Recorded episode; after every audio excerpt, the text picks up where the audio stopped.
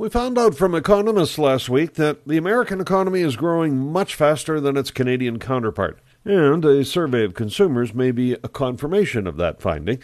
It turns out people in this country appear to be cutting back on the amount they plan to spend to mark Halloween when compared to their American cousins.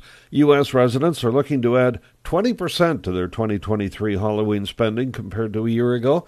In this country, though, more people are cutting back, with less than half of us saying we will spend $50 or more to mark the occasion. Last year, that number was closer to 60%. Now, a survey for the Retail Council of Canada though, showed a couple notable trends among the audience planning to shell out for Halloween. First of all, they're more dedicated. A much larger percentage are making a shopping trip exclusively for Halloween when compared to a year ago.